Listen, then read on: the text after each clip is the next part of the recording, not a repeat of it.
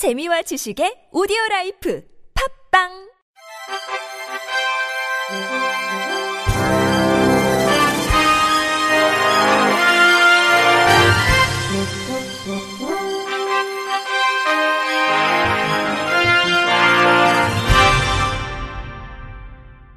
청취자 여러분 안녕하십니까? 11월 6일 수요일 KBRC 뉴스입니다. 더불어민주당 전국장애인위원회가 어제 전국장애인위원회 워크샵을 개최하고 21대 장애인 국회의원 요구 결의안을 의결했습니다. 이날 워크샵에서는 내년 총선에서 장애인 국회의원 비례 후보와 정책에 관한 전략 마련을 위한 토론과 일본 경제 전망과 우리가 만나야 할 미래, 남북 평화와 한반도의 미래라는 주제로 최고위원 특강이 진행됐습니다. 그동안 장애인 국회의원 비례대표는 당에 대한 기여도와 범장애인계의 대표성을 고려하지 않은 단순한 구색 맞추기식 배부에서 크게 벗어나지 못했으며 이번 20대 총선에서는 그마저도 배려되지 않았습니다. 민주당은 다음 21대 총선을 통해 장애인의 정치 참여를 보장하고 소외계층과 약자의 진정한 친구가 되는 측면에서 장애인 복지 발전과 총선 승리, 나아가 문재인 정권의 성공을 위한 밑거름이 될 것으로 확신하며 전국 장애인위원회가 선두에 설 것을 다짐했습니다. 특히 내년 총선 장애인 비례 국회의원 후보 전략 토론에서는 그동안 범장애인계가 지속적으로 장애인 당사자를 대변하는 장애인 국회의원 비례대표의 필요성을 주장해왔던 장애인의 정치 참여에 대한 제도적 보장을 요구했습니다. 이날 발표된 장애인 국회의원 비례대표에 대한 결의문에는 전체 인구 대비 5%에 해당하는 장애인 의원 배출 목표, 최소 3명의 장애인 비례대표 당선 안정권 배정, 범장애계와 소통할 수 있는 인물로 선출 요구, 장애인 당원의 의견을 모은 상향식 공천과 이를 위한 당내 시스템 구축 요구 등의 내용이 담겼습니다.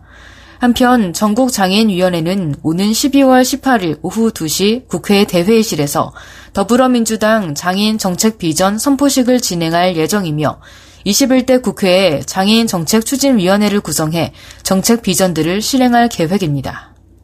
2012년부터 장애인 가구의 출산 시 태아 1인 기준 100만 원을 지원하는 출산 비용 지원 사업을 시행 중인 서울시가 올해도 경제적 부담 경감에 앞장선다고 오늘 밝혔습니다.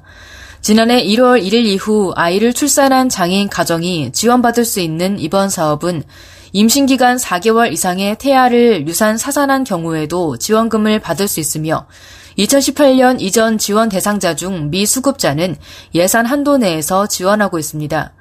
또한 임신기간 4개월 이상의 태아를 유산 사산한 경우에도 지원금을 받을 수 있으나 인공 임신 중절에 대한 유산의 경우는 지원이 불가능합니다.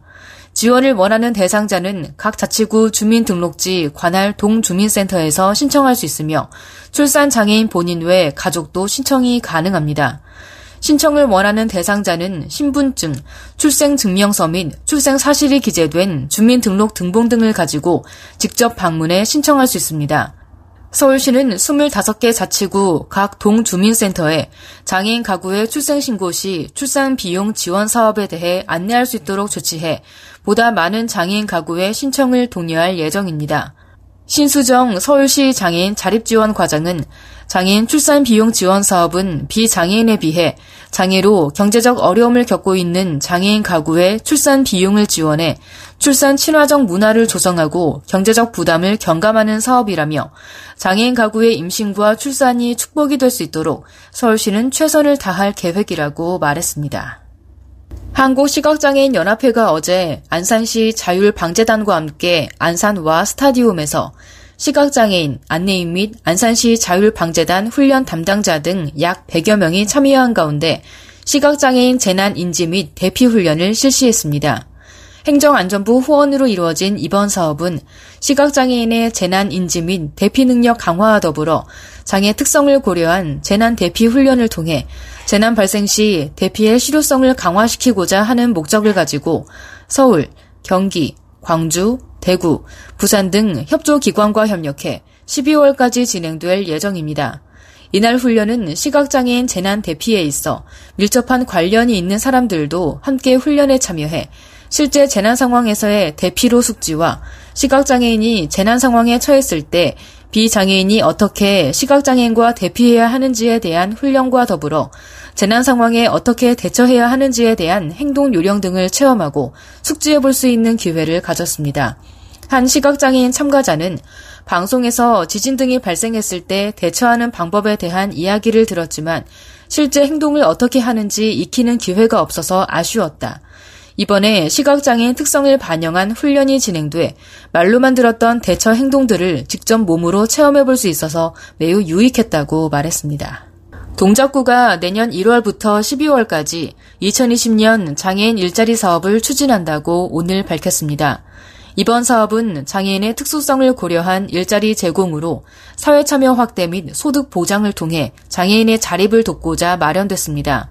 국고 보조 사업은 일반형 일자리, 시간제 일자리, 복지 일자리, 발달장애인 요양보호사로 구비사업은 지적장애인 보육 도우미, 사회 첫걸음 장애인 일자리, 발달장애인 직장 적응 체험 훈련으로 구성됐습니다.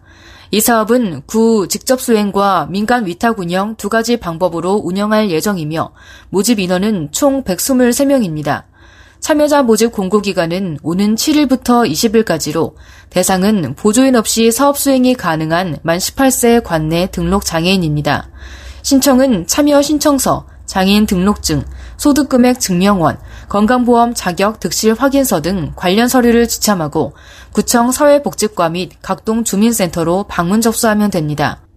박주일 사회복지과장은 이번 사업을 통해 수혜적 복지가 아닌 장애인 일자리 창출이라는 생산적 복지를 중점적으로 추진하고자 한다며 관심 있는 분들의 많은 지원을 바란다고 말했습니다. 혼자서는 생활이 힘든 장애인들의 일상을 돕는 사람들을 장애인 활동 지원사라고 합니다. 장애인의 손발이 되어주는 보람된 일이지만 노동 강도가 높은 고된 일이기도 한데요. 이들에 대한 처우는 오히려 나빠지고 있습니다. 왜 그런지 TBS 구균진 기자가 취재했습니다. 장애인 활동 지원사로 일하는 권소영 씨와 박영복 씨. 호흡기가 없으면 생활이 불가능한 최중증 근육장애인 형제를 돌보고 있습니다. 식사부터 목욕, 배변 같은 일상적인 돌봄부터 빨래와 청소 등 가사일까지 도맡아 하다 보면 어느새 하루가 다 지나갑니다. 인터뷰 권소영 장애인 활동 지원사. 이제 민우 씨 같은 경우에는 이제 변을 보게 되면은 수시로 이게 하루 종일 제가 관장을 몇 번을 해야 돼요. 하루 종일. 그리고 이제 수시로 이렇게 그분을 이렇게 이제 관장을 할 때마다 몸을 세워서 닦고 또 관장하고 닦고 관장하고 엄청 힘들죠. 고된 일이지만 지원사들에 대한 처우는 갈수록 나빠지고 있습니다. 두 달 뒤부턴 개정된 근로기준법에 따라 4시간에 30분씩 휴게 시간이 의무화됩니다. 1대1로 중증장애인을 돌보는 업무 특성상 마음 편히 쉴 수 없는 여건인데 휴게 시간이 강제 부과되면서 급여는 줄게 되는 겁니다. 인터뷰 배현우 고위험 최중증 호흡기 장애인. 기기로 이용해가지고 가래를 빠르게 배출해야 되는데 만약에 활동지원사분들이 휴게 시간 동안 그걸 못하게 된다면은 진짜 생명을 잃을 정도로 위급한 상황이거든요. 인터뷰 박영복 장애인 활동 지원사. 휴게 시간은 불필요하다고 저는 생각하거든요. 뭐 30분 안에 저가 뭐 밥 먹으려 갔다 올 시간도 안 되고 커피 한 잔 먹고 올 시간도 안 되잖아요. 장애인 활동 지원사들의 낮은 임금은 더 근본적인 문제입니다. 정부가 고시한 시간당 단가는 13,000원대. 하지만 이 중 25%를 민간 중개기관이 가져가면 실제 손에 쥐는 돈은 9,000원 수준입니다. 근속 경력도 인정되지 않다 보니 이를 그만두는 지원사가 허다하고 중증 장애인 입장에서도 각자 상황에 맞는 지원사를 구하기란 하늘의 별따기입니다. 인터뷰 서혜영 함께 가자장애인 자립생활센터 소장. 활동지원사 같은 경우에도 어 1년 근속이나 2년 근속이나 급여가 똑같아요. 상경을 일을 하나. 그렇기 때문에 전문성이 없는 직종으로 보이기 때문에 보통 하다가 매력을 못 느끼시고 관두시는 분들도 있고.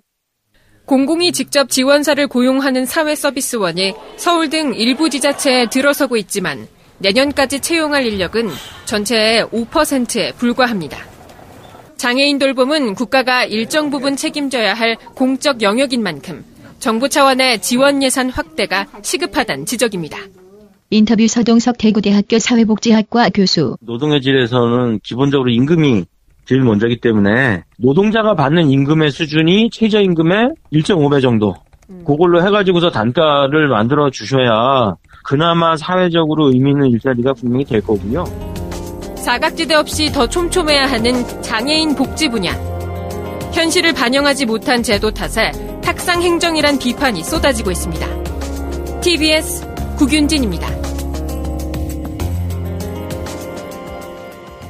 끝으로 날씨입니다. 내일은 전국에 가끔 구름이 많고 강원 영동과 경북 동해안은 오후부터 가끔 비가 오겠습니다.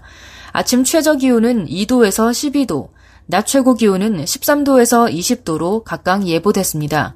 기상청 관계자는 내일 모레까지 내륙을 중심으로 낮과 밤의 기온차가 커 10도를 넘을 것으로 보이니 건강관리에 유의해달라고 당부했습니다. 미세먼지 농도는 전 권역에서 보통 수준을 나타내겠습니다. 이상으로 11월 6일 수요일 KBRC 뉴스를 마칩니다. 지금까지 제작의 안윤환, 진행의 홍가연이었습니다. 고맙습니다. KBRC